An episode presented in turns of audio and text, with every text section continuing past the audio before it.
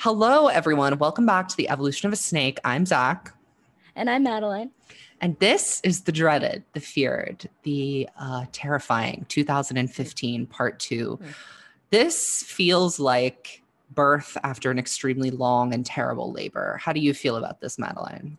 Uh negative. I feel very miserable about this. We are staring down the barrel of what is probably our last, like, really hard episode. Although I was thinking about 2016, and I'll, I think more happened in 2016. um, I think so too. What what I was thinking, like when I was going over the show notes, is like I remember thinking 2015 was a nothing year. I was like, oh, it's just like a lot of build up to other things. But a lot of bullshit happened in 2015 too. I Mm. remember I'm remembering how not fun it actually was to be a Swifty in 2015. this is where all the nonsense started happening. Like the backlash, you know, it built. It didn't come out of nowhere. And I would say that we were like, you know, planting the seeds for the inevitable cancellation, if one could even call it that, uh, for the Taylor Swift is over party, shall we refer to it as. Um, there, this was like mounting in this year. And also, as you mentioned, it wasn't fun to be a Swifty. And you know what? Partly because of Taylor, because Taylor was being kind of insufferable. She was literally like getting too big for her britches. and I hate to so say it. Fucking annoying. She was so fucking annoying. I don't think I noticed it at the time, but um, this is a little bit like looking ahead. But like when I was reading some of the magazine articles, I didn't read them Mm. entirely because she was being so fucking annoying. but like, Yes. I was, very reading it and I was like, sanctimonious. She sounds so irritating. I don't know if Mhm. it's just because of like uh, an attitude that she had at the time where she felt like she could say kind of like anything and everyone's just gonna like love her because that's how everybody was acting at the time. I mean, you know, with her blinders on, that's how she probably felt. Um, but God, some of the shit she said, I was like, shut up. Just like pipe down. this was the year where she started to lose her perspective and her self-awareness which is probably like her greatest skill that she's always had as a public figure is her ability to like assess how she's coming across it seems like she got so like caught up in her own bs this year that Mm. No, she, she was up her own ass. yeah she was she was drinking the kool-aid and forgetting that not everybody was on the taylor swift is the queen of the world party I guess we can also do that thing that we used to do that I forgot that we used to do, which is describe the year in a word or a sentence. How would you describe this year, Madeline? Um, foreshadowing. Mm, I was going to say foreboding. Mm. Yes, we killed it. Ooh. Our joint sleigh. Our joint sleigh, as usual. Oh, also, I forgot to say our Buy Me a Coffee page is now up and Oh. running again. We're making So- money. We, we are shaking the cup. Here it comes. Here it comes. Just picture you're listening to this. We're in church and we're passing around the collections box. We need you to throw in your $5 to thank us for all of our hard work. Speaking of, we're also almost at 100,000 streams. We're like 4,000 streams away from it, which is absolutely. I think we're gonna break it. that's crazy. to 2015 me. part two. We're gonna hit a 100,000 streams, and when that happens, um, I don't know. No, uh, finished. it's, Thank it's- you. it's- Goodbye. Thank you all. Hats off. Arrivederci. Uh, It's going to be really insane. I mean, the little Taylor Swift podcast that could. We have left off in, I think, May, and now we're in June 2015. So Taylor is still posting about bad blood. I wish that she would let it go because it was, you know, I would, I just feel like we No, heard she- about this until it won a Grammy. It was so in our face.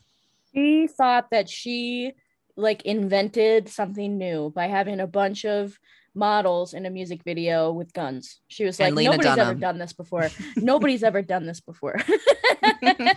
My favorite thing is that you know we all kn- the, the, the irony. This whole video is like built off of the premise that she wants to destroy Katy Perry's career, and simultaneously she is banging on every single day about how she's the world's first feminist. yeah, and I think that at the time, if you actually this was presented to her as a matter of fact. Yes, like how can you call yourself a feminist when you're like out there roasting Katy Perry on an open fucking flame every banging the drum. and and and and you're pretending like it wasn't about John Mayer, but it was. hmm It was good morning to everyone except Katy Perry. Eh, literally every single day. Good morning, women, but not Katy Perry. and I think that all this women. information, but she was she like doubled down on it all the time. She quadrupled all the time she it. doubled down. Yeah, she she would just be like, "Well, it's not about a guy." So it's like, "Well, I mean, um, well, it might not be directly about a guy, but you know that it, it all leads back. It all circles back yep. Yeah. To the to the original demon, John Mayer. Um, but I guess you know the first our first bit of I feel like we're just going to be roasting her this entire episode. but the first so, kind of yeah, the first kind of bombshell or not a bombshell, but a cringe thing that she does this year. And it, you know what? It is interesting. I will say at the time we were going, yes, Queen Slay, you're amazing. Everything you do is Yeah. correct. Mhm. So I mean, we're definitely being a Mhm. little hypocritical in hindsight, but you know, hindsight 2020, etc. But we start off with her open letter to Apple Music, and there is something extremely fishy about this to me. So in essence, Apple Music announced that they had a new streaming service to compete with Spotify, who Taylor was hot off the heels of being uh, rejecting of. She just pulled her catalog and written an op-ed in the Wall Street Journal about how musicians deserve to be paid for their art, blah blah blah. Fair enough. So she writes in this open letter, which she publishes on Tumblr, by the way, like the exclusive on Tumblr.com. She says that she doesn't agree with Apple's compensation model, and she, you know, allegedly writes this, wakes up in the middle of the night from a dream and writes this letter and just posts it and goes back to sleep. Um, but she says basically until they were doing a three month trial where they were giving everybody the music for free and that they weren't going to compensate the artist for that three month period. So she said, uh, You will not be having my Slay World Domination 1989 unless you make some amendments. And the literal next day, Apple, a massive company with, you know, seemingly a lot of corporate bureaucracy, suddenly immediately they reverse their decision and decide to pay all the artists for the three months. And Taylor is so happy, and thus 1989 is available. There's something not right in the milk here. Madeline, what do you think about this? You know, it's really funny because up until I read the show notes and saw you say that it was fishy, I had never thought of that before. But you know, the thing is, like going back to what we said before, we were up her fucking ass. and hindsight 20 fucking 20 because I thought literally Slay Queen, no, never been done before, changes everything. She can manipulate the, the business with just a click of her laptop computer. She taps and she cetera, et cetera. clicks. she taps and she clicks and she changes the fucking world. That's genuinely what I thought. And I I don't think that I still thought Slay Queen like in the past two years, but I was like, that really happened. But now that I'm like thinking about it, and now that you've presented like how weird it actually was, I'm just like, uh, I think there was probably like a lot of things going on uh within like i think that it looked really good for apple music to like listen to an artist even an artist as um like on top of the world as taylor swift at the time like to oh we listen to artists we want to give artists like y- you know what i'm saying like i think that We're was not of, like, those other streaming platforms. We're woke. like i do think that taylor really did write the apple music thing but i think that she wrote it uh not in the middle of the night and i think that she definitely talked to a bunch of people about it and perhaps even talked to apple music about it. And they like like cooked up this like narrative of like oh yeah like we're gonna we're gonna make us look good and we're gonna make you look good at the same time which is true. I think i definitely that's what i think Yeah, I feel like I wasn't being super clear about what I was implying there. I just said it was fishy, but that's exactly what I was implying. I don't doubt Yeah. that I, I don't take away from the fact that, you know, Taylor frequently does use her voice to do things that benefit Right. other artists in pretty monumental ways like this. Obviously, that is always commendable. I just take issue sometimes with the way that she frames the things that she does. Um, she's not always, I think, super transparent about how things come about, or she unnecessarily fabricates. You know, like she could have just written a letter and been like, I've been thinking about this. I've been talking to my colleagues. I have like been consulting with Apple Music, and I think that this is the wrong move. But instead, it had to be like, I'm such a genius. I just like from the bottom of my heart woke up in the middle of the night and wrote this letter. It's like, let's can we can we be realistic about it? But as I said, she's like reality shifting in this year. She's like, what I say is the truth, whether or not it happened like that. You must believe the way that I present it to you. Um, so that's kind of what made me feel a little turned off in hindsight about the Apple Music thing. But the net positive definitely like far outweighs the potential, uh, I don't know, side eye that I'm giving to the circumstances. Yeah, um, that's how I feel about it too. It's like, okay, it's great. Like Apple Music is gonna compensate the artists, but also Taylor, maybe you know, I'm gonna say it, calculated. I was thinking it. You said it. yep. I mean, and again, I think we've said this multiple times. We admire this quality in her. I admire the fact that she's a shrewd businesswoman. And I kind of, we're deeply fascinated by that, like slightly cold and conniving side of her. So it is never said in degradation. We we want to, we want more. We Yeah. want to know. That's the real slate queen at the end of the day. Mm, mhm. That's the Mm, snake mhm, that we're talking about. That is the exactly, exactly. Um, so after this, she is going international, honey. The 1989 tour jets off to Europe and the United Kingdom for the summer. And in London, now this was a real paradigm shift. She catches up with Joe Jonas and Gigi Hadid. I forgot that they dated.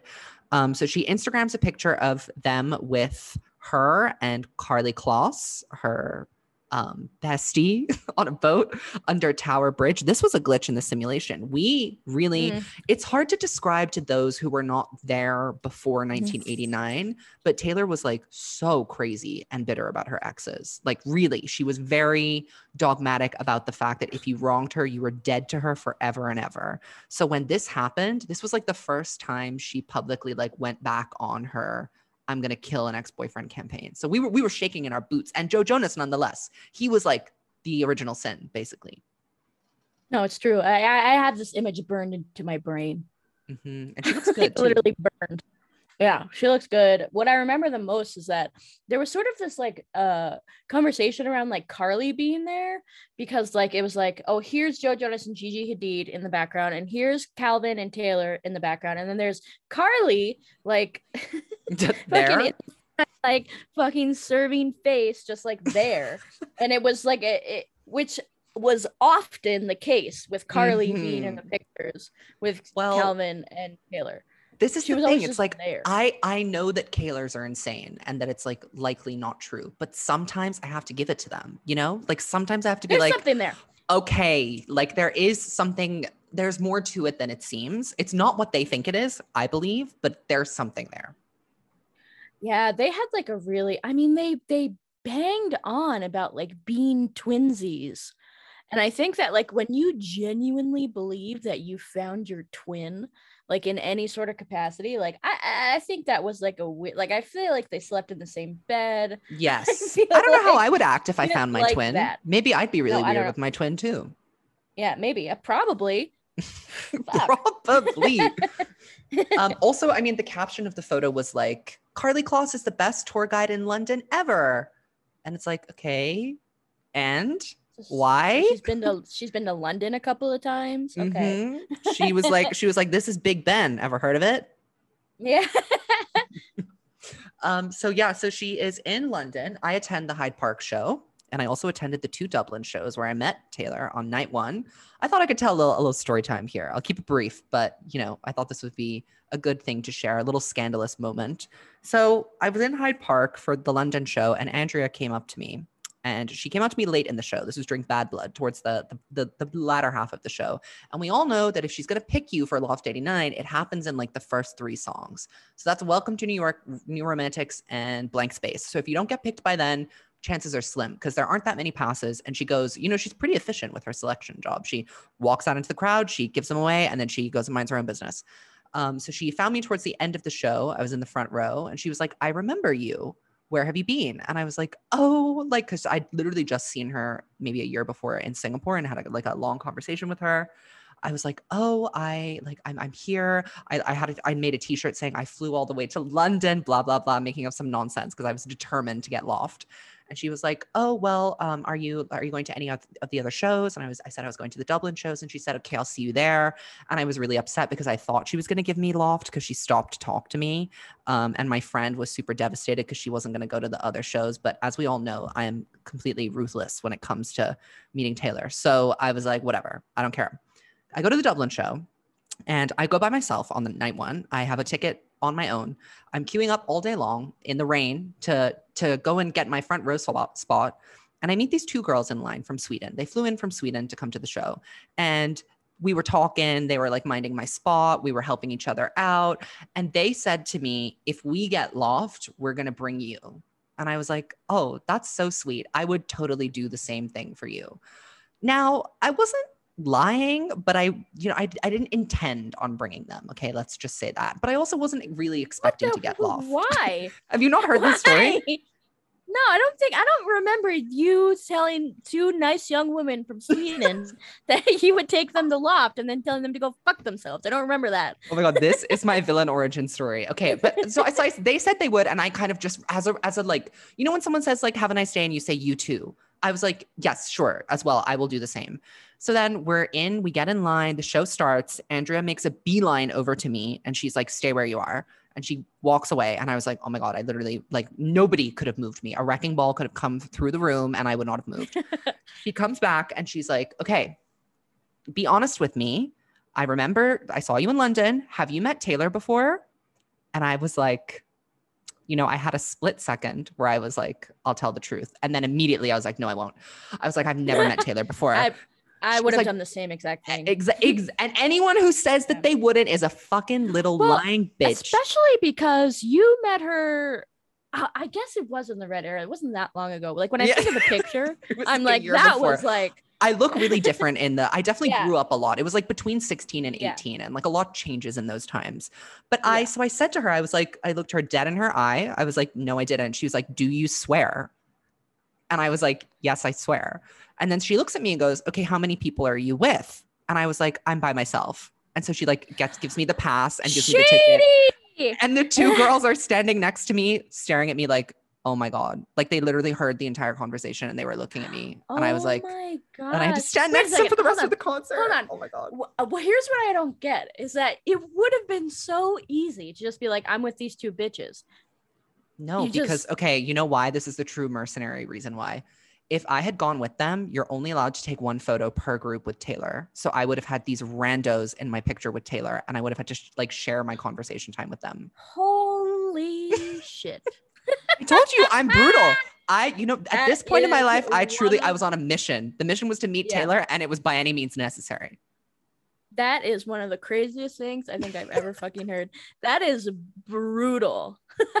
they were just standing there staring at you, huh? Yeah, mouth agape. Yikes. And then they tweeted me the next day. They were like, "We're so happy for you," and I was like, "Please ah. stop being nice to me.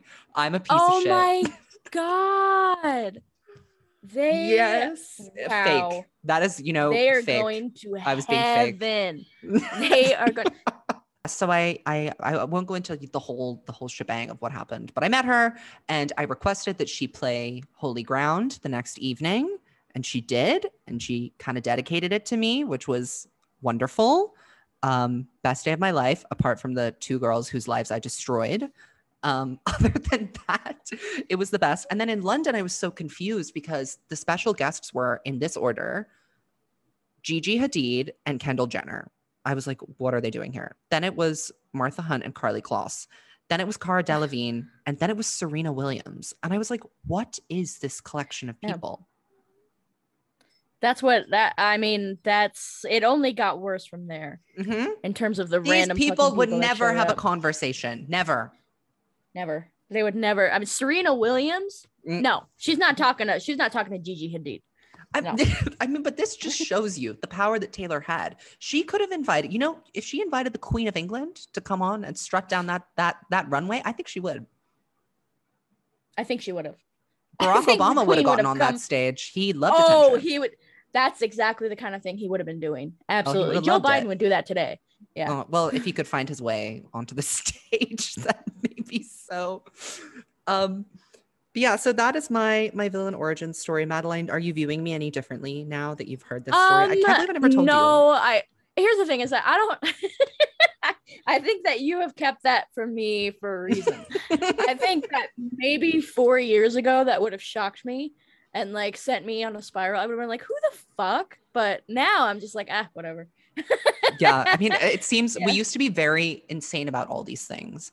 And no doubt yeah, no, someone's I, gonna listen to this and like chop up the clip and like try to cancel me for it. No doubt that will happen at some point. So I, I wonder if girls. the girls from Sweden uh ever actually did get to meet Taylor because I feel like that's kind of like the story like that's also their villain origin story even though they're super nice but I mean that's yes. my point it's like you're in the face of such a betrayal they displayed class grace and elegance and you know I what I believe... might do I might try and track them down and see if we can get them to come on the pod yeah see if they have like, anything to say Maury yeah, show uh what what kind of stuff did you guys talk about in line? Like just Oh, like just yeah, literally, just like what's your favorite song off 1989, and like follow me on Twitter and like that kind of thing. They weren't. Oh, they were like fans. shit. They weren't like big fans. You know, you know the difference when you're a diehard. Like you know the difference. You can feel it, Oh, okay.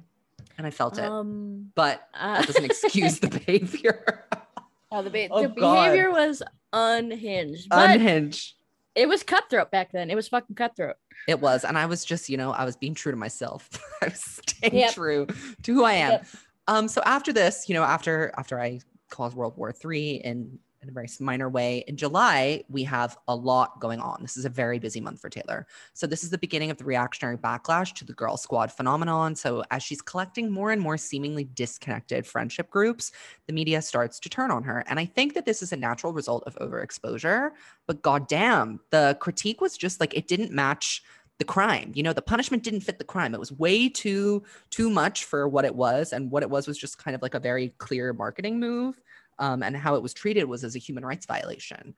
Um, so Yeah. Jia, Jia fucking Tolentino, who at the time I think was just a regular old blogger, but she is now like a prestige literary published author, writes for the New Yorker. She wrote what was probably, I would say, the most like fair think piece about the 1989 tour. Um, so she wrote this for Jezebel, which is a website that was known for dunking on Taylor at this point. Um, she said on uh, on her choreography, she said she's phenomenal at posing, but she can't move her hips, which is so true. That explains Taylor's entire issue with choreography to begin with. Yeah, no, she she looks good up there, but she can't. The girl. I mean, she clocked her. She got clocked by yeah, Jia she, she clocked her. She clocked her. And she also weirdly coins the phrase "old Taylor" and compares it to a new Taylor. Um, which wow, Taylor. I mean, Interesting. and you know that she read that. You know she read. Oh it. no, a hundred percent. No, no, no. And it, it she gets shit like that. Like all it reminds me of Better Than Revenge. This is deep. This is it, it's possible I may be one of the few people who notice this because I'm a psychopath, but Mm. this is deep shit. For Better Than Revenge, um, the line "She's not a saint and she's not what you think." Uh, there was an article, a, an interview with Robert Pattinson give or take seven, eight months before Better Than Revenge and Speak Now came out. Um, he did like a movie with her, I think, and he was asked, "What do you think about Camilla Belle?" I almost forgot her name for a second, and he said, "Oh, she's a saint. She's not what she's. You know, uh, everybody thinks all these different things about her, but blah blah blah." He specifically said saint. And it's just like Hmm. there's it is there's not a doubt in my mind. She picked that up, saw it, and said, She's not a fucking saint. And then she got a pen out and said, Robert Pattinson, this one's for you. It's my I- it's my funniest origin story for any Taylor song is that Robert Pattinson indirectly is a wrote better than co-writer revenge. on Better Than Revenge. So she You know does what? I agree back to the point. Yeah, she does do shit like that. Like she reads more than I think she lets on. I think that maybe now she doesn't so much anymore, but Mhm. during 1989, oh yeah, she was reading. Everything. She was reading. everything. Well, also because of the active like trying to shut dissenting journalists down campaign, which was a very Donald Trump of her, um, trying to like silence and censor people. She really was trying to do that at this time. Um, so, I mean, definitely that's something to keep in mind. I wanted to read a couple of quotes from this article because, again, Jia Tolentino is a great writer, and I thought that this was pretty fair and had some interesting analysis and gets at stuff that we say on the pod. So, here I go. Between songs, towards the end of the set, Swift announced, I don't get nervous anymore. What a funny thing to remind the audience, because first, that's quite obvious. And second, why the hell would she? Swift is not only at the height of her powers, she's outshining everyone else, militantly and pointedly so, while maintaining a truly impressive set of impenetrable defenses, which range from deliberate, the slumber party supermodel just like you posse, to earnest, the avowed feminism, the open letter, to innate, the fact that she's white, blonde, bone thin, and beautiful. Most of her costumes on a curvy black woman would be viewed as aggressively the chivas. On Swift, lingerie is almost businesslike. When she came out in a white two piece and black garter set, the golf clapping bro in the front of me briefly and respectably averted his eyes. Clocked. clocked. Literally clocked her out. That's a, you know, that speaks to such a huge like thing about like women's bodies in general that like thin women can get away with wearing the the most insane shit and it's not even seen as like that slutty or anything put that shit on me and we'll see we'll fucking see. yeah, Taylor gets to remain gets to like maintain her good girl thing, her respectability, which she Yeah. leverages a lot. I mean, unknowingly, but it all kind of like bubbled to a head once she realized that she was hot because when she thought that she was a loser, she was a little more humble about the her natural advantages and uh, dispositions. But when she started realizing she was hot, it stopped. It stopped being cute that she was being self-deprecating. It felt dishonest. Yeah, exactly. And and people picked up on that and that's a huge part of the reason why they turned on her because they viewed her as being incredibly dishonest, which I mean to an extent I would I would argue more like um curating an image and I guess Mhm. that can be dishonest sometimes, but I, I mean I wouldn't call her a liar.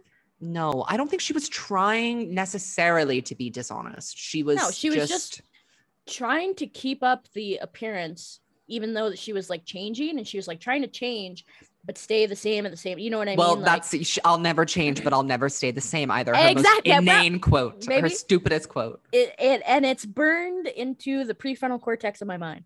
Okay, so another quote that I wanted to read from this article. Um, this is something that we get at on the podcast. I mean, we hint at it, but we can't fully explore because we don't have enough evidence, and we don't like to accuse her of things that we don't know for sure that she's done. We like to hint and suggest, but not accuse. At one point in the show, she sang on a ledge that swings above the crowd's heads in a circle. A bright blazing spotlight shone, shone diagonally across her, straight to the row where I was standing. We were so dazzled by her whole situation that for a full minute, we didn't realize that we had been blinded by a spotlight, searing and white hot. It seemed like Taylor Swift's natural glow. My friend put on her sunglasses. Then the spotlight moved. And her ledge moved with it. Eventually, she swung right over us. For a moment, she dropped her camera sharp gaze and looked right at our faces. A deep, rude boredom passed over her expression, like a cloud. Then she looked back up, cunning and perfect, the dip already forgotten. That's the Swift that yeah, it, it's me. a serve, and I do think that there's some like there's to me there's like two sort of prongs. Like the first prong is okay, where in the 1989 tour are we at this point? Probably pretty deep into it. And you know, she has to stand there and act like she Mhm. is fucking loving every second of it, even though she has done this show, including rehearsals, give or take a hundred plus times. Like she can't just. I mean, I do think she loves performing, but and she could be having a bad day. having a bad day. She could be feeling she could be sick. doing all this shit. I remember she said a lot of the time sh- she said she was going on stage and feeling like she wanted to Yeah. pass out because she was like not eating that much at the time. Yeah. Like, you know, there's a there's lot, a lot more more going, on, there. and so i think that like what what i sort of gather from that is that like she isn't also, just for the record, the writer could have made that up. This could be a right i mean we're not i mean you know we're not Just fit the story. gospel we're just saying you know um she it's an interesting it's, observation. it's how well what i take away from it is how well she can put the fucking mask on and it, it That's what we makes me feel like when she has like the camera on her or she has lots of eyes on her she behaves a certain way and then when it's off she can behave a different way depending on what her mood is um that's what i'm i don't i'm not saying that i feel like she's like a total fabrication and everything that she says and does is just like for the purpose of the camera but i mean a little bit You know, I won't get into this until the reputation episode that we do, but like at the secret session, there were a couple moments where I felt the same kind of thing. You know, where I felt like she checked out for a second or she showed on her face that she was irritated or like embarrassed or not happy to be there or that someone had done something that like made her cringe, you oh know? oh baby I come on and just because you're with her you're with her for so long during the secret sessions it's like seven hours like it's inevitable that she's going to be a human being right? It's not just a concert where she's like there's lights going up going down she's going up and off the stage like that really is like you know a show pony. But when you're at the secret session like and there's no cameras around right? You don't have your phones like there's nothing there. Taylor really can like she could murder you. She could she could. we could do a sacrifice and nobody would fucking know no, about no it. because you, you'd swear all that they sign ndas it doesn't matter exactly what we sign the ndas yeah. Yeah so i mean i think definitely because that's something that i have kind of seen from her before and also you know i think you can see it in general in her interviews. Like sometimes when they're like not on you can hear like her her voice is really different. When she's talking to camera or when she's talking to like um a crowd her voice is like chirpier higher when she's speaking like when you just have a conversation with her she like kind of pitches it low and is way more like sardonic and like she talks faster she's not as slow and deliberate she doesn't do those like big labored pauses. It's it's different. It kind of reminds me of like the customer service voice. Um when i talk to Mm, customers That's exactly what it is. my voice is completely fucking different. Completely different. So i think and i mean in a way she sort of is in the industry of customer service. She is literally there to to entertain you uh, to an extent. You know what I mean? She's working the McDonald's the Secret exactly. She's like, "Who wants a McFlurry? She's Sorry, the machine's broken." Slop. she, and she has to put a smile on her face and do it. And occasionally, she spits in the slop. You know, Oh, definitely. Oh, oh yeah, and we love it. she spits in the slop. we love it. We love to see it. so i mean this this was one of the, and keep in mind everybody this was the generous piece okay this was the generous think piece about taylor here is the most this to me this is the, the most egregious one it was by gawker who you know in general i admire their writing and their like funniness i just don't like it when they do it to people that i like for example taylor swift so they wrote a piece called taylor swift is not your friend which is genuinely written in bad faith and just not interested in giving taylor any credit at all which is you know a recurring theme until the cancellation it was really like tear taylor swift down she's never done anything good for the world everything she's done is bad uh, so this is this is a selection an insane. Yeah, this quote is this really article fucking mean. It's really mean. Like from the first beyond. sentence, it's mean as hell. beyond beyond it's surprising to see smart people talk about Swift with such breathlessly positive overtures, not only because, like pop stars before her and after her, her music is simple and unfussy and infused with inane platitudes, but also Wrong, because there appears wrong, bitch, all too well 10 minute version. Try again. Eh. Also, there appears to be something more opportunistic and sinister at play Oh, when Taylor. Swift when Taylor Swift does the mega pop stardom act, she does it to the hilt. Swift has to be the person with the prettiest friends, the biggest records, the most popular and successful and grown worthily obvious boyfriend. Sidebar Calvin Harris is not a grown worthily obvious boyfriend. That's Everybody exactly what I was thinking. What the, Who what the, fuck is that? This clearly this writer is desperate because Yeah. Oh. she thinks that he's on her level, she's you know she's living in a different realm. Anyway, Yep. it goes on. The underdog narrative that the Swift machine has built is one of forced falsehood. Falsehoods. Swift is not coming from behind. She's been ahead since she started. And watching her collect best friends during a moment in history when womanhood is finally beginning to feel valued does not only feel uncomfortable, it feels evil. Evil. Evil. evil. She that that see now this is how this is this is a really I like that you chose this quote out of all of them because this Mhm. is literally how she was spoken of. Evil, sinister, Evil. liar, manipulative, like and and out of all the words that she could have hated, Opportunistic. calculated, Evil. calculated is the one that she draws the line at. No, evil. That's where I draw the fucking line. this was really really insane this you know what this was my joker moment i mean i understand. We you know we on the evolution of a snake podcast are more critical than most. We will critique and roast and poke fun and you know what? Even scold when necessary. Not once have i ever felt like she has been evil because No. she's an entertainer. She's a court No. jester. She jumps up and down and we smile and clap. It's just not that deep. You want to call someone evil? Uh, go for a politician. Go for somebody that like actually you know has some tangible Right. negative impact in the world. Taylor swift is a a court jester like i said she's, you a, are touching monkey on something so fucking important, which is like when we're sitting around talking about is Taylor Swift a feminist? Is Taylor Swift talking enough about this? It's like, okay, let me ask you a question. Is your fucking is the president? Let's talk about that. Like, I Mm. mean, Jesus start there. Christ.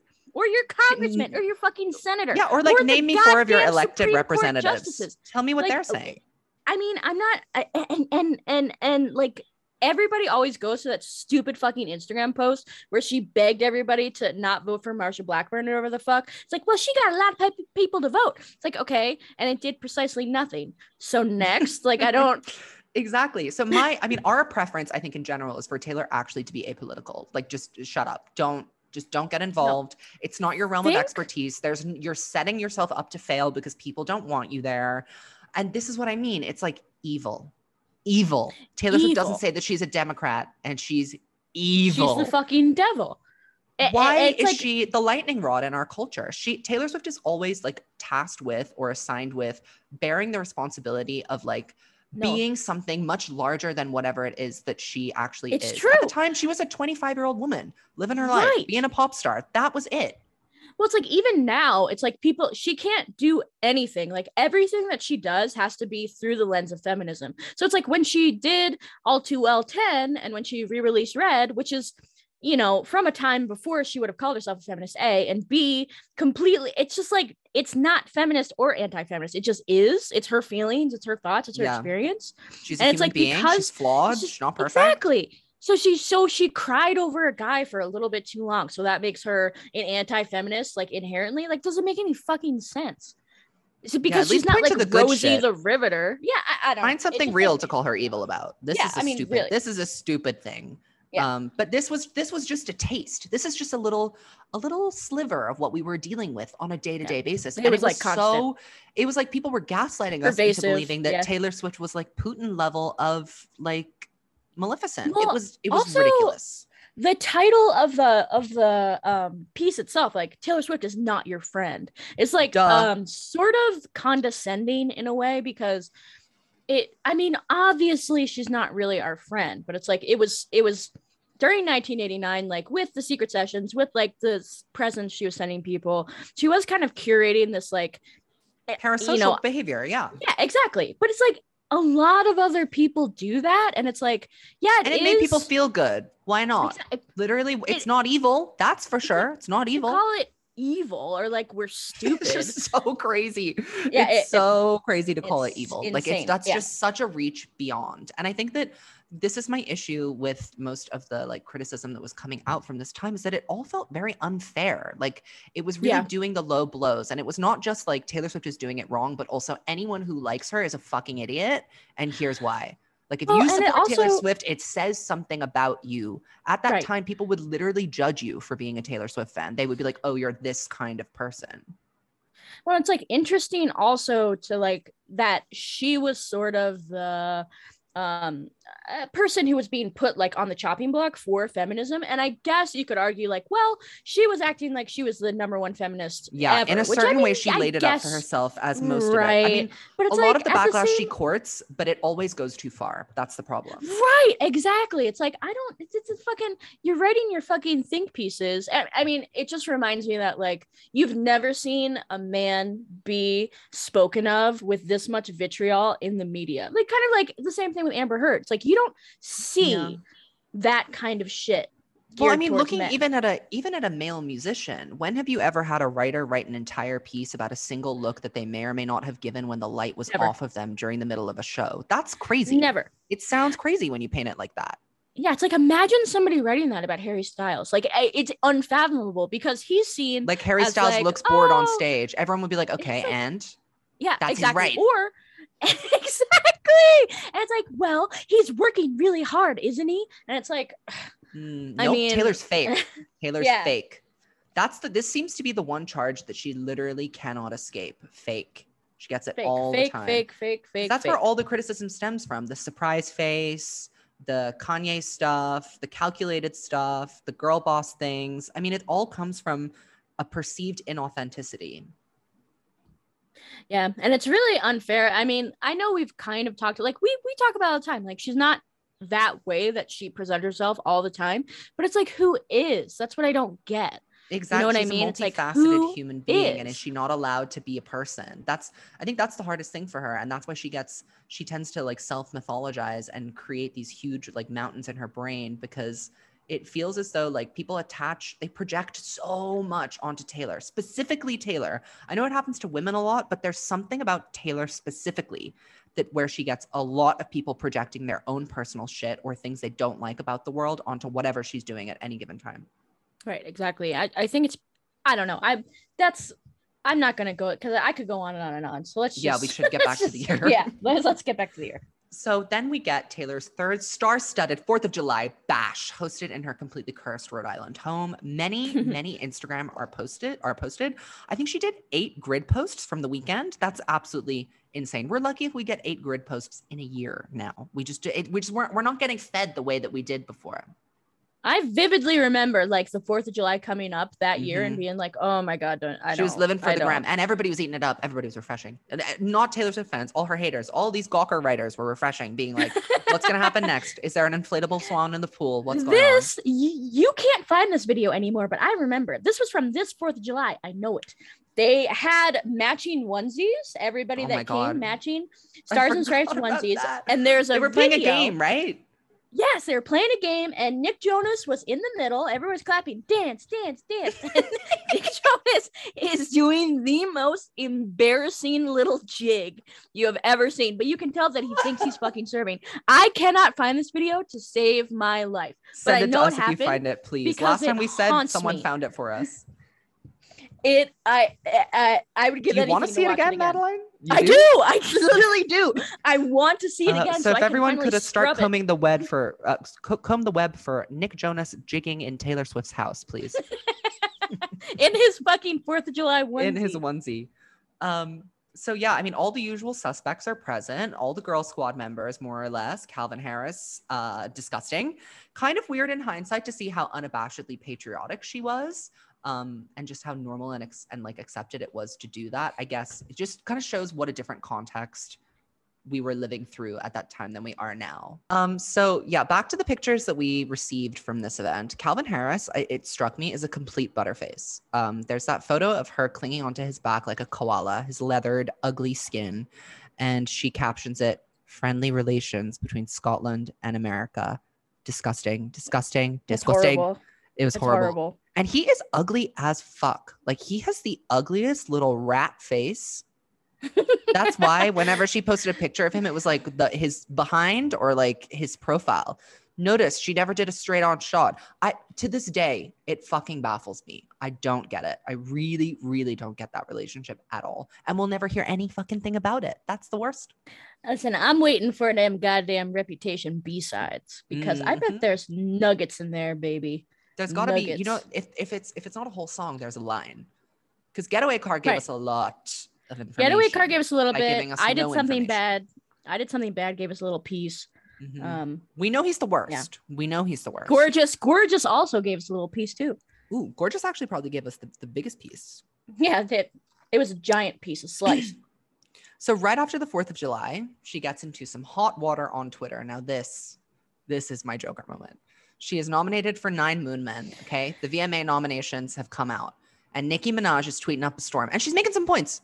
She's making points. She's like, no, she's you know, making fucking points. Your, you know, video of the year. The only nominees that got put into this category are slim white women. And you know what? If you said that now, everyone would be like, "Yes, of course, speak on it, Queen." It wouldn't even need to be said now because you know it's it's obviously true. And it seems that these this was before the award shows had like wokeified themselves to like get themselves back into the good graces of the younger audience. Um, so this was. I, this this was I, this was a hellish nightmare. So Nicki Minaj tweets, "If your video celebrates women with very slim bodies, you will be nominated for Video of the Year." She doesn't tag anyone, okay? She's not directing it at anyone in particular. That there needs were a lot of people nominated. It wasn't that- just Taylor. It wasn't. It was Miley Cyrus. I'm pretty sure Katy Perry was up. Like it was multiple people, okay?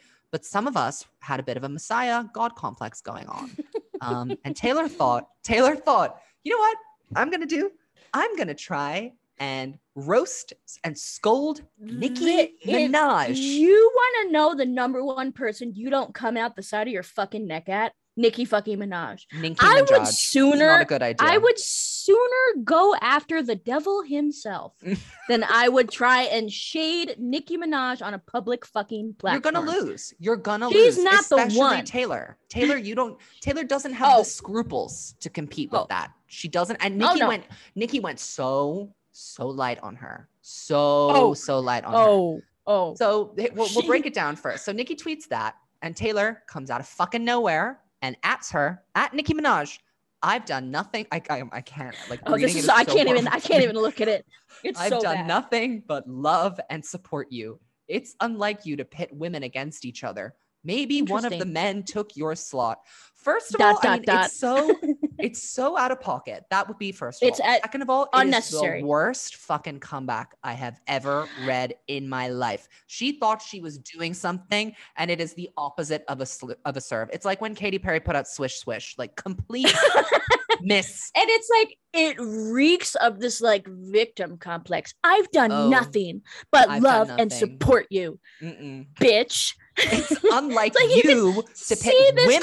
conversation happening in like a bar bathroom. Uh, with like two girls crying. It's like what what what what is Oh, going and she on? made it. She made it worse. She literally made it worse. So she didn't. She like. She kind of knew she fucked up. So Nicki Minaj writes back, and you know what? God bless Nicki Minaj. She went, like Oh. I said, very, very light on Taylor. She could have, you know, if anybody could have brought Taylor, Taylor's career down at any moment, It could've had a chance. There was Oh, an open. There was a shot open here, and she didn't take it. Yeah. And Taylor should literally count her lucky stars that it didn't happen. So Nicki responds saying, "Huh? You must not be reading my tweets. Didn't say a word about you. I love you just as much, but you should speak on this. Period. At Taylor Swift.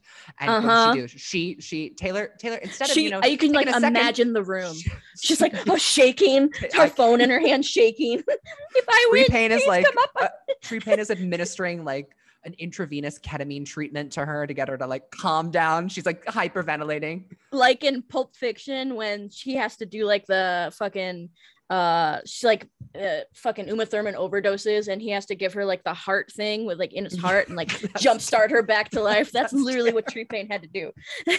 and she was she's like seizing and as she's seizing she's like muttering the words to super bass like she really does not she's like, it's wonderful voice the system she's no idea what's going on she's like complete she's hemorrhaging at this point so Yeah, uh, no. she she takes a break she picks her brain up off the floor and decides to write back at Nicki Yeah, Minaj if I win please come up with me you're invited to any stage I'm ever on this is the most bimbotic self-involved that she has ever been Nicki Bimbotic. Minaj says, I wasn't talking about you. And she says, if I win, you can come and share the spotlight with me when I get my award for being the best person in the world. It it it it I- reeked of ignorance. Yawned. It reeked of Oh, it I was was- drinking too much wine when I sent this. It reeked of uh embarrassing. She was humiliated. What's that? How's that group? Is that, is that group chat still going? Huh? Mhm. Yeah, I got too many yes men around me right now. Nobody's telling me to fucking take uh take a breath before I hit tweet. And you know, so we said that Nicki Minaj missed her shot, right? But there was a shot open. She You know who took it? and she deserved to take it. It Swish, Perry. swish. Katy Perry tweets. She goes, she she gets on Twitter, swish swish bish. She says, and you it know was a fucking This slay. I mean, it's it's total incomprehensible the way that she tweeted slay. it, but she says, it's it's so bad. the way that she tweeted it, but that's that's kind of part of the magic. It's very Dr. Roberta Bobby of her, actually. Um, Katy Perry says, finding it ironic to parade the pit women against other women argument about as one unmeasurably said capitalizes on the takedown of a woman. I you mean, didn't put this in the but we show all notes, know but what do you remember saying. when uh, Camilla Belle logged on? she quote Oh tweeted yeah, she Katy. Perry. She dropped it too. The, the both Yeah. of them were She like, "We got it, we got it, we got her Couldn't now. We got her agree now." more. Dot dot dot. It's like, oh, it's over. Like I was literally And you know what? They both They and they both had legit They grounds. did. They had grounds to say She that deserved it. She deserved it. She deserved Um, it. She I remember herself when this to it. happened, I was still working at my first barista job in a in a box that was the slowest place I've in the hut. In the hut. Uh, Oh, and in like hut. it was the like on on the brink of bankruptcy. Nobody ever came there. And I was just sitting there flipping out. Like I literally was like, it's over. Pack it up. Like we're done. It's finished. Like you can't it's finished. Pack it up. was- Literally. Goodbye. I, logging even off. as far up There's her no coming ass back as like a lot of us were, I don't think there No, was we all like, anybody. oh my god.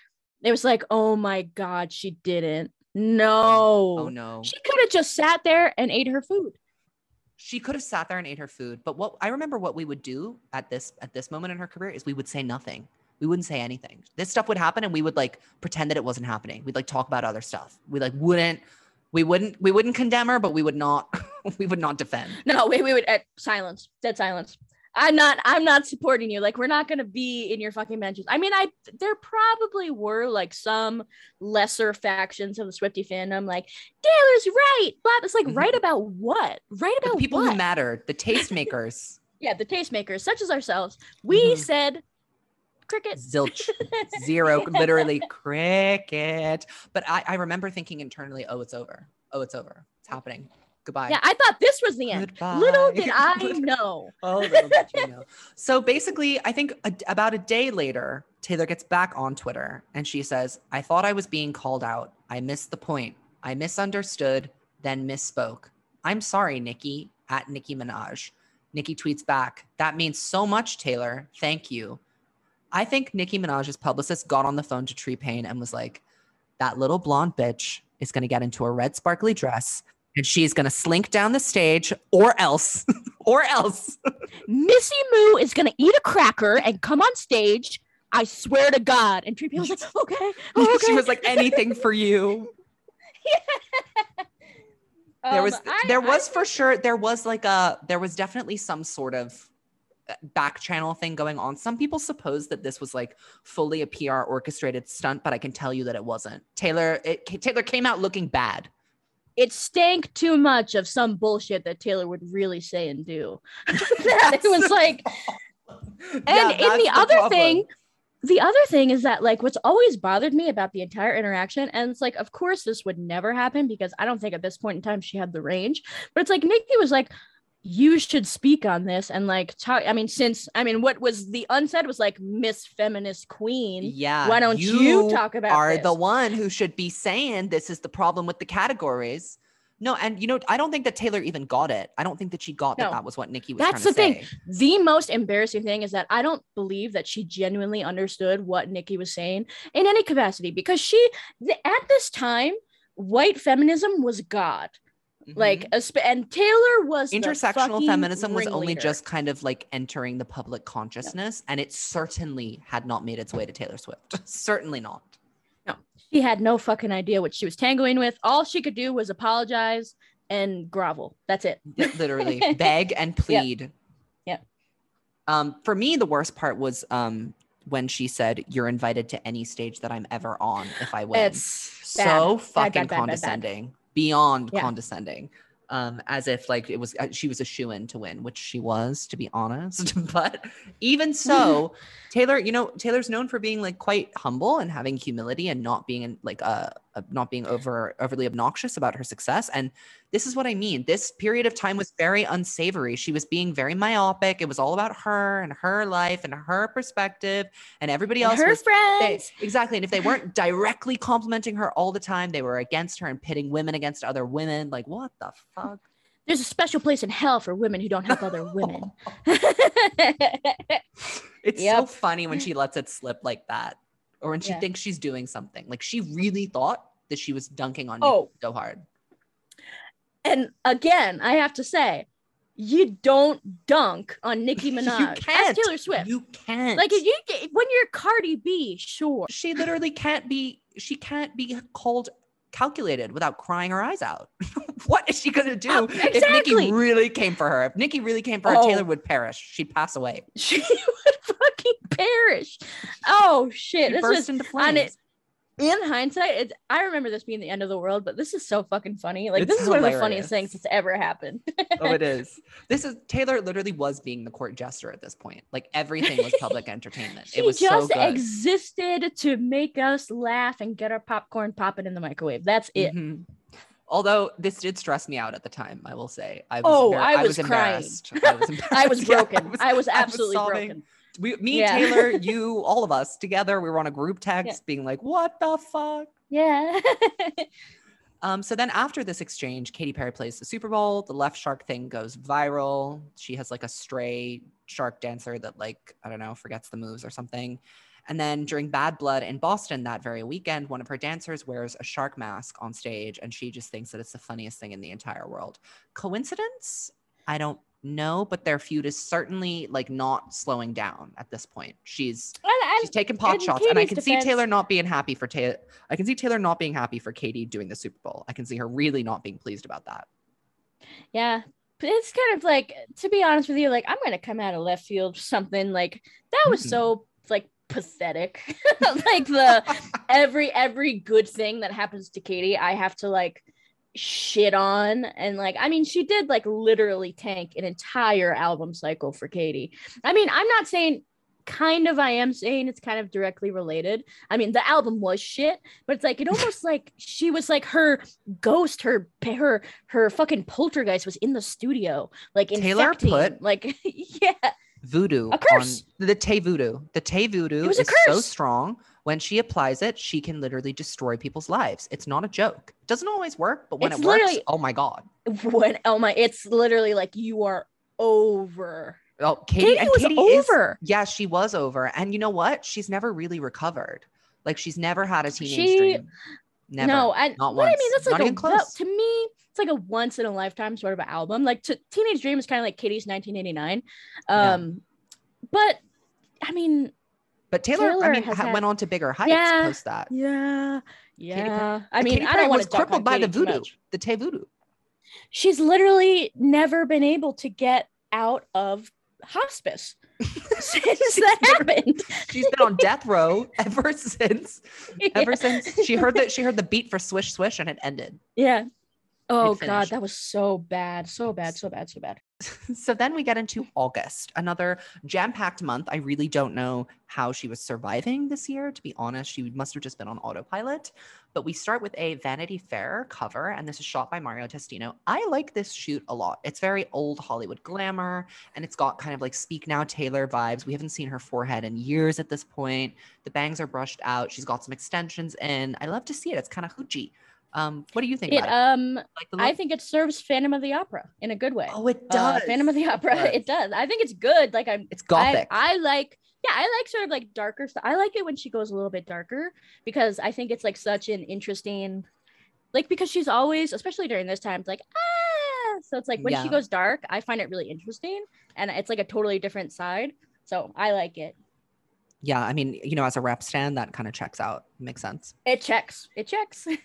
So in the article, she is doing Girl Squad PR. Like the whole purpose of this interview is to talk about the fact that she has friends. Like she just wants everyone to know that she has so Mhm. many friends, like 20 to 25 friends. She wants them to know all girls, of course, because sisterhood is like nothing else. Um, she says they're all in a group text talking constantly.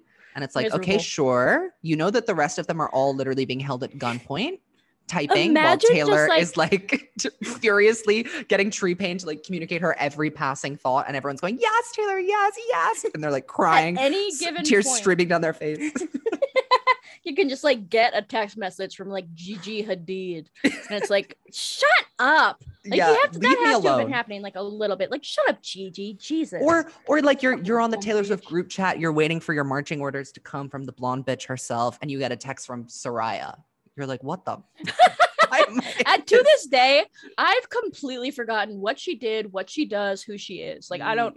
Who I hate that? to say it, but was she the token minority member of the Girl Squad? I mean, Well, don't forget about Zendaya. yeah, but Zendaya there Zendaya very quickly walked that back. Oh, she she dropped. was like, oh, never she mind. dropped.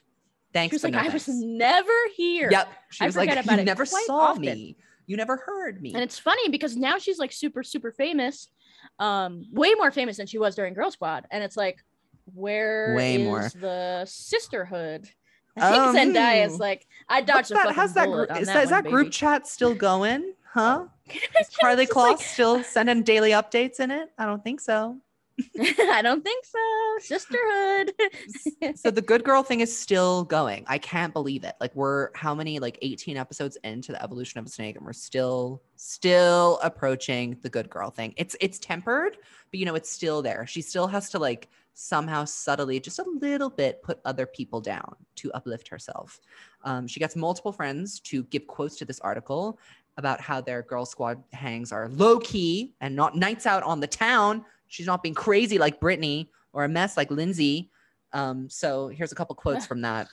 During lunch, as Swift and I eat salads, someone points out that Swift has a piece of food on her chin and she announces, I can never tell when I have food on my face or when someone's high. That's why I can't go to Coachella or Glastonbury.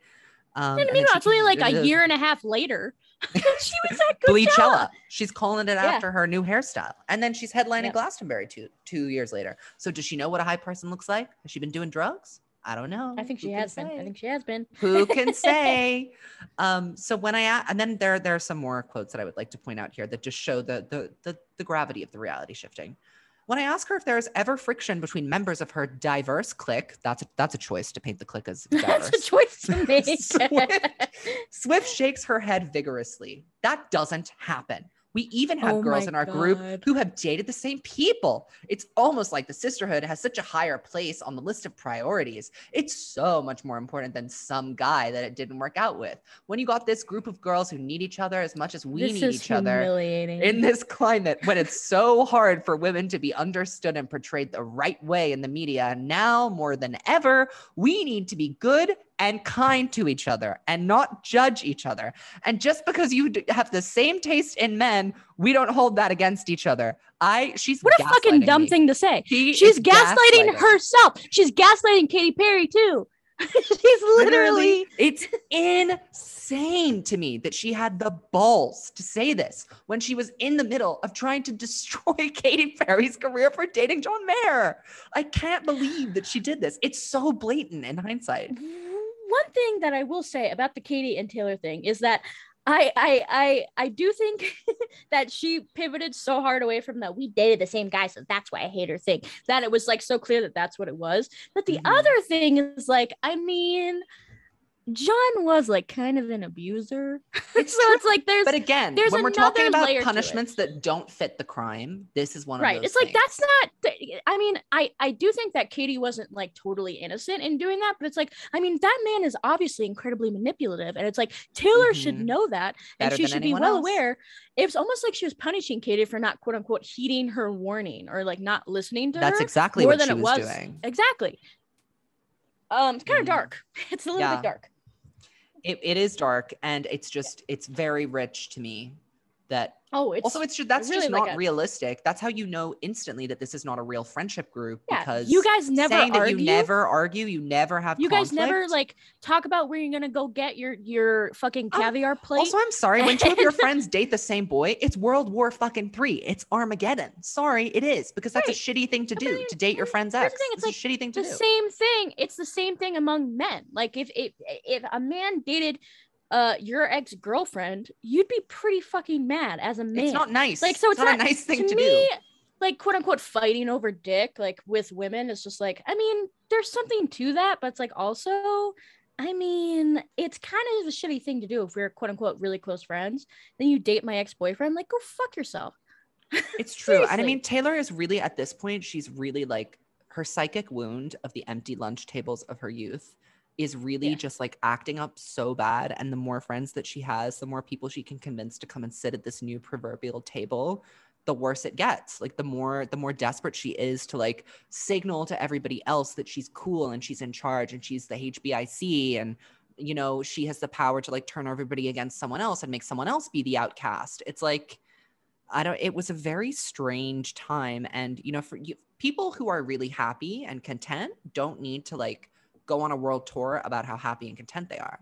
It's like every interview she was like my life is perfect. My life is perfect. Before it wasn't, but f- now it is. I feel like something that uh, it's like definitely something that I don't think I noticed at the time was like that that's what she was trying to do like with the girl squad. I think that in the thick of it, I just kind of felt like I thought it was fun to see all these the celebrities f- together. it was yeah, like a I was like- multiverse thing. I was like, cool. okay. right. It was fun. I remember thinking the Bad Blood video was fun too at the Or time. Or when she brought Avril out on tour, I was like, I love this. Like when she had musical See, guests, I really sisterhood. liked that. I love that. that sisterhood. sisterhood. baby. That's Oh, I love her. the musical guest thing is always going to be. I mean, that's just. I mean, That's because great. it, it, really is sense. like it's, it's authentic. actually supporting other artists and other women. You know what I Mhm. mean?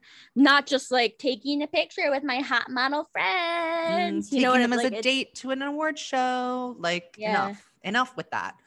Enough. But if you if you want to read more about like the, the most insufferable she's ever been is probably in this article. Like she really just, I mean, it did not. oh, this is the one. well. This is the one is that the I think one. I was specifically talking about. this is the so one. annoying. so she's she's going on and on and on about you know all the bad things that have happened to her. You can also she's foreshadowing. She says i hope this doesn't turn into something weird where people have to poke holes in me which is what's happened every other time some, something good has happened to me. You can't believe too much of your positive hype. Very very ironic and non-self-aware that mm-hmm. she said that. And you can't believe too much of your negative press. You live somewhere in between For the better part of 2012 and 13, I did not go online because I didn't like what they were saying about me. And it was so overwhelmingly inaccurate that I knew there was nothing I could do to fight. When the media decides that they don't like you, there's nothing you can do that doesn't seem desperate and irritating to everyone when you try to defend yourself. So I had to go into my little emotional bunker and pretend there weren't bombs going off outside. It's so interesting that she had the awareness of this six months before she was unable to stop defending herself because it always, no matter what she did when people were mad at her, it came across as desperate and irritating. She, like, there was a very sharp downward spiral in her own self-awareness. Like it really ran away from her. When it came i think her her focus of this album cycle was so much i want album of the year at the grammys. I want album of the year at the grammys. And everything was about like getting as much press as possible and having as much like positive buzz around her as possible that when she eventually got there i think she mentioned this in miss americana as well she like looked around and was like oh my god like what now what the fuck do i do now and she's so in the middle of it here that she's got her blinders on like she doesn't get what's happening around her no I, I, think that's really true and i i think it's so interesting the way that people misunderstand that moment in miss americana as like being mm. a mm-hmm. dunk on calvin it's like i don't think calvin had anything to do nope, with what she was saying nothing she was talking it was about, about herself. She didn't have anybody real in her life at that mm. moment except for maybe yes jack people that's why all her yeah, friends exactly. have disappeared and she scaled down her life like yeah i yeah. think people are obviously are too fixated on like her partners always when taylor always views her relationships as like a, a framework to to reflect on herself always that's why her music is so good and it resonates with so many people because she like uses her partners as mirrors a lot of the time um so it's hardly yeah. ever like a direct critique of them there also it takes two to tango like she is is 50% responsible for whatever dynamic she creates with another person Right. And nobody really thinks about that. You know, I mean, I guess that it goes back to maybe I'm the problem, but I mean, it's like, I, I mean, maybe I'm think... the problem. yeah. um, and you know, the journalist is also picking up on this because I think it's obvious to anyone with a brain he says Swift seems so well versed in what is written about her, so aware of the tabloid obsessions and perceived feuds and tailored narratives, and at this point in her career, so in control of them. I had the sensation several times of getting to ask an author why she had taken a certain storyline in a particular direction. And this is exactly why she comes across as contrived, because you can tell she's got a tight grip on it. She wants you, she wants to force you to believe or to share in her version of reality yeah um and and she she pushes it so hard mm, she'll flog you, you know if you don't mean? agree like, too yeah and she'll she'll she'll ban your article if you don't agree too yeah so and she like, doesn't she also yeah. she doesn't like not being like she doesn't like being asked challenging questions she's made that very clear which is why she barely participates in the media anymore it's like if i can't have full control over what i'm saying then i'm not interested that is her right obviously at this point she like doesn't need to do that anymore but here it was like it was making it worse for her to be like her response to being called controlling was to get, like tighten the grip even more. It was like, girl, right? Yeah. Maybe you just need to let something slide off your back. Like you said, you can't control everything, right? So you live somewhere in between the good and the bad. She was too honestly at this point she was too in the bad. She was like preempting the bad. I think she could feel it. She had like her spidey senses were tingling. Yeah. Well, I mean, after the Nicki Minaj thing, you'd be a fucking idiot if you thought that mm-hmm. everybody was gonna mm-hmm. be your bestie forever. yeah, she got a little a little taste. Um, and then she talks about Kanye. Uh, she's like singing his praises, saying that they're in a really good place and that he respects her now. And she says, I love Kim. She's the sweetest. She's just a really sweet, kind, warm person. Famous last words. Famous last words. Famous last words on on Miss Kimberly. Uh, um, yeah and we get yeah. more into we get more into the black and white binary. I look at the world through my view of what's right or wrong and anything else i will not tolerate. She says i've trusted people before in friendships or relationships and i have felt betrayed. I judge people based on their moral code. I think someone is nothing without a moral code.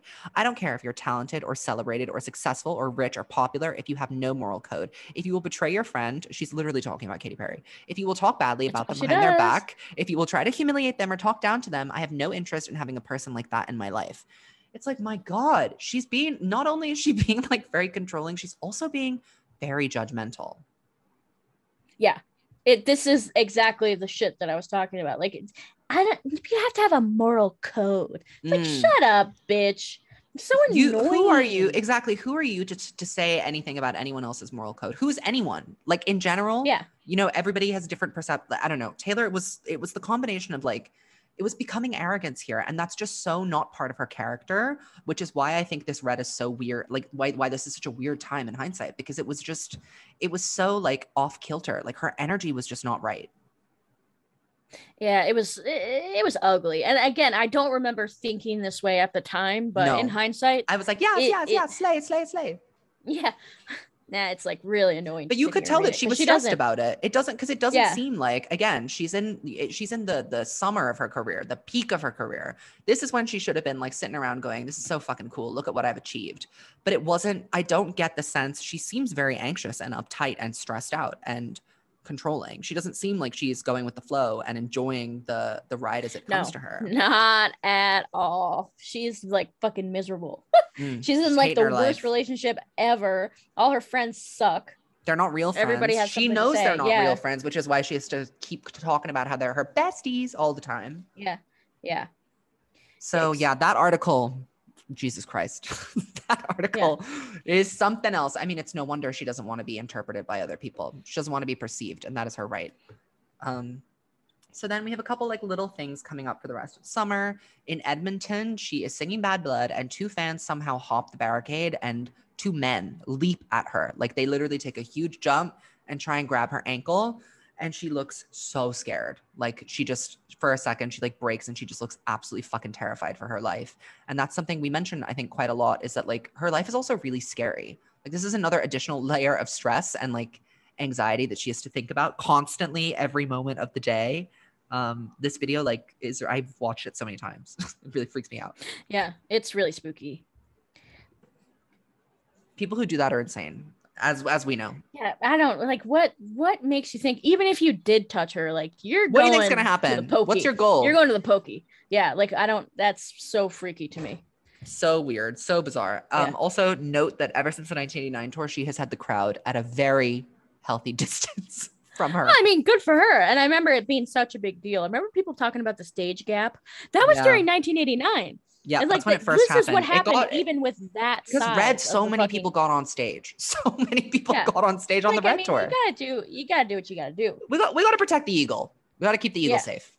Yeah. So she's on tour for the rest of the summer, and she has many, many, many, many celebrity guests. I'll just name a few: Fifth Harmony, Little Mix, Avril Lavigne, Selena Gomez, Ellen DeGeneres, Fetty Wap, Julia Roberts, Alanis Morissette, Justin Timberlake, Uzo Aduba, Mary J. Blige. Um, I think my favorite guest performances. I'll say mine, and then you can say yours, Madeline. I liked. I love Little Mix, so I loved Black Magic, obviously. Selena Gomez, Oh, yep. Serve. Taylor singing Good For You, Serve, Serve, Serve into another dimension. Selena was wearing like a matching outfit to Taylor's like white crop top in black. It was Yeah. so cute. They were, it was total, total bestie vibes.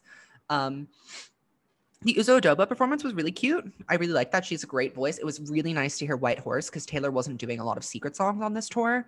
And um, the Mary J. Blige performance, strangely, Taylor managed to hold her Oh, own. Serve. That was that's top. Mary J. Blige. it's the top. unbelievable. It's unbelievable that Taylor managed to like really so command the stage with Mary J. Blige next to her. I think Mary J. Blige has a very generous spirit, though. She was like, she didn't, she wasn't trying to like outshine Taylor, even though she like kind of did. But Taylor like really, the so- the song that Doubt.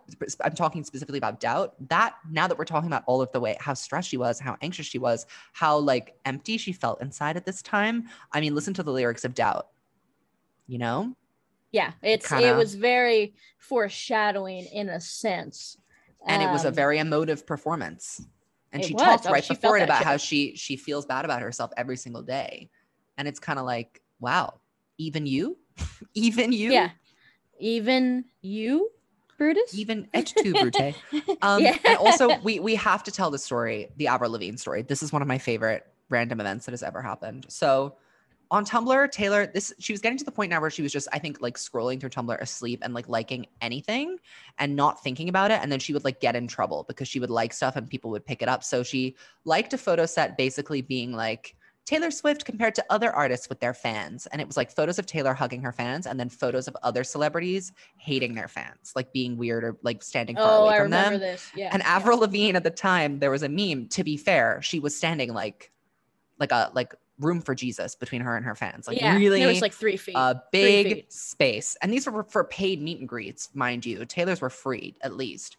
So Avril, she's getting side by side comparing. Some Swifties go in, look at Taylor, she's so much better than Avril. Taylor likes the post. BuzzFeed picks up the post. BuzzFeed tweets it out. Avril tweets it out and says, Hey Taylor, this is really not cool. All of us love our fans, huh? And Taylor freaks out. Obviously, she's she's she's kind of she's on the she's on, on the, she's, she's on the edge of glory at the moment here. She um, Right. immediately invites Avril to come out to one of her stadium shows and perform Complicated. And before she comes on, she like completely like praises it, praises Complicated as being the best pop song of all time, blah, blah, blah, blah, blah, which, you know, true, very true. But it was very funny because she brought her out and then she very pointedly made an Instagram post that said, Taylor Hearts Avril. And she put it on all her social medias Facebook, Twitter, Tumblr, Instagram. Right. I mean, it just kind of for me, it's like I think it's really funny that Avril got so offended because, like, clearly Taylor didn't mean to. She didn't really look at it. Also, You know what I Avril's not really Like- one to get down in the mud like that. Yeah, I mean, it must have really pissed her off. Like, I feel like maybe Avril was like a fan, and she Mhm. was like, "What, bitch." Yeah. Well, also, you know, we talk we've talked about this before. Avril's definitely inspired Taylor's music. Some of it, "We Are Never Ever Getting Back Together," is an Avril Lavigne song. Right. I mean, and Taylor was totally from the time period where Avril, when Avril Lavigne came out, it was something completely She was new. everything. She was everything to i mean i don't i don't know any girls in my age group who didn't have an avril lavigne phase because she was so pervasive and totally unique to what was going on at the time because that was Britney, Christina. Mhm. Um, she you know, all spoke to the girls in a similar way. Like she occupied a similar cultural space that Taylor did at first, you know, doing something different, appealing to a very specific demographic in a way that hadn't been done before. It was, there are similarities. So it was cool to Yeah. see her. Also, like, I love to see Taylor paying respect and homage to artists that came before her. So either, no matter how it came about, it was just funny. I loved it. Yeah. And the performance was really good. It was really good. Yeah. Then we get one of my favorite memes ever, which is the please welcome to the stage video. That is literally, I cry my eyes out every single time I watch it. It's this girl It's really funny. Who went to a Taylor Swift concert and she, you know, was picking up on the absurdity of Taylor bringing, you know, the entire human race on stage with her every every evening. so she's like prancing around her hotel room with style playing in the background and she's imitating Taylor, but she's like just making it more and more absurd. So it's like, please welcome to the stage the ashes of the victims of the women of the Salem witch trials. please welcome to the stage the female survivors of ISIS. Like, just- yeah. it's so- good. Please welcome to the stage Gigi Hadid and the Blair Witch. I mean, the hologram of Maya Angelou. It was very creative, very, very Yeah. creative. And if Taylor had had any sense, any sense of humor about herself, she would have retweeted it. She definitely She saw it because it went really viral and she was being salty by not reposting it. She should have, though, because that would have been like, that would have been a really good iconic moment and would have shown like that she was self aware. Yeah. No, she wasn't. That's the thing. yes, is the problem. You can't show that Yeah. you're self aware when you're not self aware. Yeah. No, she, I think she saw that and was like, "Ah, why? Because I have so many friends. it's like, okay. Because I love women. Sorry, I didn't know because that I love hated women. women. So excuse me. It's It's like, unlike okay. you, lady, to pit women against other women. Yeah, there's a special place in hell for women who don't help other women. Yeah, there was no fucking way she saw that and thought it was funny. No, she probably thought it was no. like a terrorist attack. She's basically. like, this is so mean. yeah, I can't believe it. All I do is I try and you know be the new Gloria All Steinem, and be everybody nice hates people, me. and this is how they fucking treat me. It's I like, marched on. Washington, and nobody wants to thank me. Yeah. well, take it to Capitol Hill, Taylor, and then we'll see. yeah. Then, Then we'll then see. we'll talk. Yeah. Wait, did that happen this year or next year? It might have happened this and year. I, I think it I don't I I don't I think that happened like in between 1989 and rep like sometime sometime there like, was it was during it was during a, a tense moment for Taylor. I mean, we'll get into it, Yeah. but Demi Lovato basically slaying Demi Lovato carrying her one-sided feud with Taylor on for the rest of time, for the rest of eternity. oh I is it still going on now I I'm not aware I'm sure it is If you pressed it, if you pressed it, I'm sure it would be. They just Yeah. haven't been asked in a while. um, so yeah, I mean, I guess we'll just get straight into the VMAs. So we'll start with the red carpet. Um, I really don't like this look. It's too No, I severe hated in it. so many ways. It's um on brand, I guess. She's doing a cropped two piece set, except this time she's wearing like capris, like It ankle bad. I don't like it. It's Yeah, weird. like the eye makeup is really a lot. It's very severe cat eye makeup. It's kind of like Julia Fox eye makeup, but like obviously Yeah. before Julia Fox. It's not, it doesn't suit her because like she has very distinct eyes and too much eye makeup makes her look really old and weird. Um, her hair is slicked back in this low pony. It looks thin and not healthy. Um, I like the shoes, but the outfit is like it's just ugly. Like the colors are not nice. It's bad. It's like a weird material, and she's a bit underdressed as well. Like this is the VMA's bitch. Turn up. And she came acting like she was going to the club for a night out. Yeah, Typical. she. Yeah, she was like, "I'm going to One Oak in LA." Like, bitch, no, you're trying to get a Moon Man. Okay, you're you're commanding Yeah. the girl squad. She could have at least, you know, she could have done a cute tux, something like that. If she was going for that vibe, like orchestra, like ringleader, whatever, she should have gone like full for it instead of this like strange, nothing outfit. Yeah it was bad. I didn't like it. And everybody else just done the looked a lot leather catsuit that she wore in the Bad Blood video. That would have been a serve. And the red wig. serve. She's always Oh, waiting yeah. to put on a red wig, always Yeah. on standby. So of course she doesn't bring her boyfriend to the VMAs. She brings the girl No, squad. she? She's, she's a girl boss. She's a girl boss. Even and girl bosses can have boyfriends, but they just don't talk about them. Um, so she on the red carpet, they look disgusting together. It's like if you're all going to attend and take pictures together, might you consider coordinating what you're gonna fucking wear? So Karlie's in orange, Gigi's in yellow, Cara's wearing a muumuu. Like I don't know what is going on. It's it's it, looks horrible. It looks terrible. hor- I mean- don't look like they're friends. They look like they're colleagues. Like this honestly was a business relationship. Like they were exchanging solidarity and like strength in numbers for promo because being in the girl squad honestly was a hot ticket in town at this point. Like cuz Taylor was it. Taylor was it. So if you got to be in a picture with her and get posted on her Instagram, she was the most followed person on Instagram. Like that was publicity that money couldn't buy. All you had to do Yeah, was sell your and- and- soul. to and they dropped the fucking ball. How hard is it to put on? I mean, they could have even done like all neon colors, like oh, yellow, orange, red, pink. Like that would have Yes. been cute, but no. or just or if all they all black. if they all wore little suit sets, that would have been so cute. Oh, that would have been really cute. Although And very I think appropriate for what if- Taylor's if vibe. they had, if they had, I think that we would be on this podcast right now, ripping it to shreds and talking about we all gonna wear matching outfits, fucking girl squad. So I don't know. I, don't, I think she couldn't win we with us at this point. over it, completely over it at this point. The girl squad bullshit. So anything that they did was just like, shut up. It was annoying. and this was this was when yeah. Taylor was posting hashtag squad, like all capital letters. Hashtag squad. That was it. Yeah. No girl in it, just squad. Um, squad. Squad goals and then swan goals. I mean, it just it was fucking never ending. It really, it never stopped. Um, so she's she's not technically supposed to perform, but she, uh, you know, she had to pay her debt to Nicki Nin- Nicki Minaj. So during Nicki's performance of "The Night Is Still Young," which Taylor actually joins in and sings, like it sounds pretty good.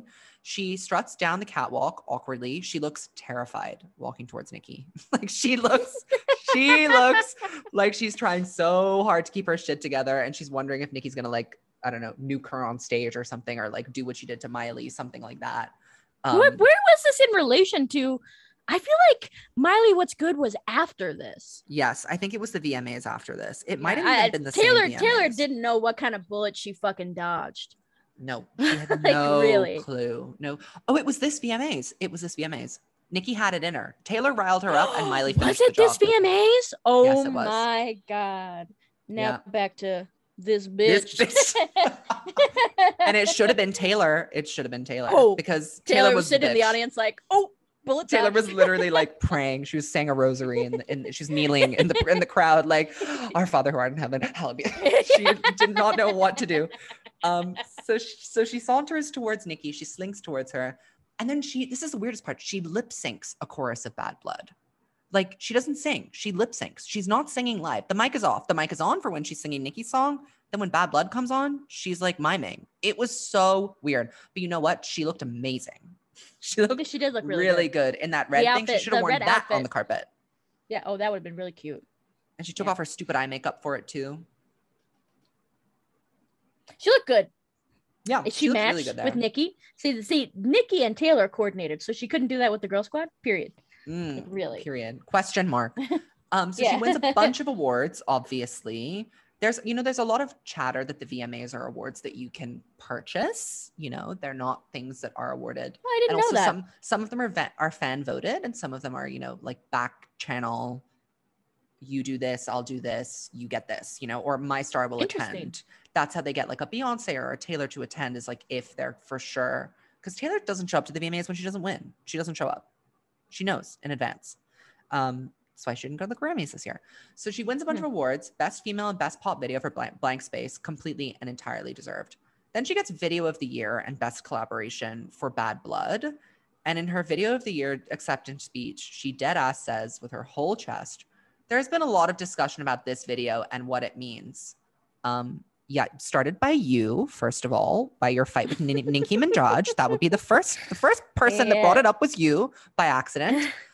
Um, but I'm just happy that in 2015, we live in a world where boys can play princesses and girls can play soldiers.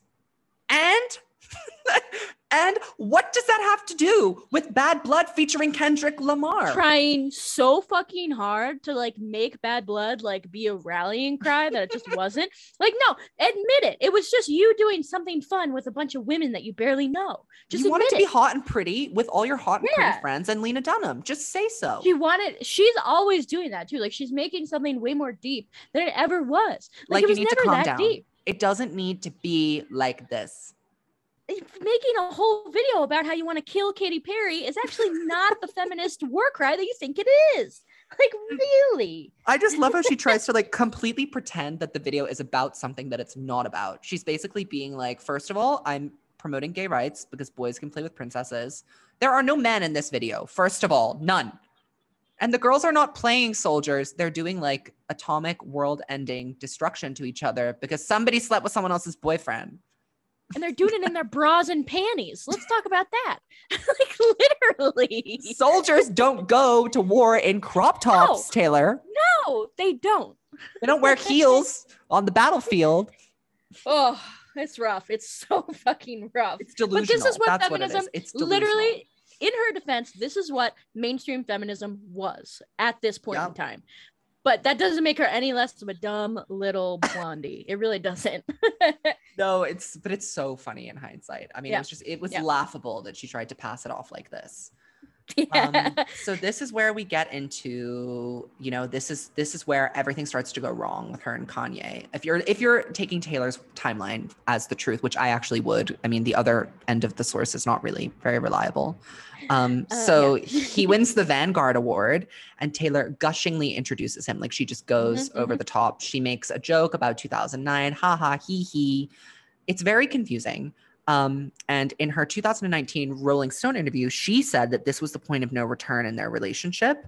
She felt that Kanye's acceptance of her speech was not genuine, or that he said one thing to her in private about appreciating her and then degraded her in public. And he said something to the effect of, damn, they're only paying attention to me because Taylor Swift's up here without like thanking her sincerely or making any mention of them, I don't know, mending their fence or whatever it was. He also announced his presidential run too. Um, but yeah, this this perhaps to me was kind of like a sign of his general instability and not a slight towards Taylor, but she was very myopic at this time. So I can see how she would Um, perceive it that way. my mother this is so random my mother was there watching it with me and i remember her comment was like why isn't he just saying thank you to taylor why doesn't he just Oh. say thank you Wow. and i was just like i Mm. had never like at the time i was just kind of like that's just how he is like he's just kind of like a weirdo but like one of my favorite moments from that speech this was actually memed quite a bit is like he's like talking about how he smoked a little bit of weed and it like zooms in on kim and taylor in the audience and it's like a fucking office skit like he's like i just smoked a little bit of weed and it just zooms in super tight on kim just like blinking and taylor being like uh I've never heard of weed in my so life. Get it away from me. Yeah. What's marijuana? I've never No, heard never- of it. Oh my Yeah. god, so good. But I think that this But there's a- dynamic between them is very hard for an outsider to understand because a lot of it is Yeah. like how they miscommunicate things. And I imagine that celebrities have like very big teams, right? They have like people within their teams that communicate with each other and pass gossip back and forth. Like there are a lot of cooks in the kitchen. It's not just like the celebrities. I would like hazard a guess that the celebrities themselves barely ever talk directly. It's always through like other people, unless they're face to face. Um, I think she's really straightforward and she like might, you know, try and dodge the truth, but she doesn't lie or dramatically change her story. Kanye does both of those things a lot. He's not really like married to the truth. He's married to like the performance or the art of it or whatever. So Yeah. he like he really rubs up against some very foundational parts of her character. And I think this is why they have so many problems because they just don't communicate in ways that the other person receives. No, it's very true. It, it's like I couldn't think about like two more different people, um, in ter- two more different artists, I should say, most Yeah. specifically. Like they don't approach art in the same way at all. And there seemed to be a moment where they were trying to come together and be like, "You're an artist, I'm an artist. Like, why are we fighting?" And they tried to connect, and it was just like rubbing magnets. You know what I mean? Like, it's just like Yeah, it- it was never going to happen. Yeah, they tried just it. To be fair, gonna I actually think they both gave it a good try, but like I think they just didn't come to the conclusion that they don't have to be friends.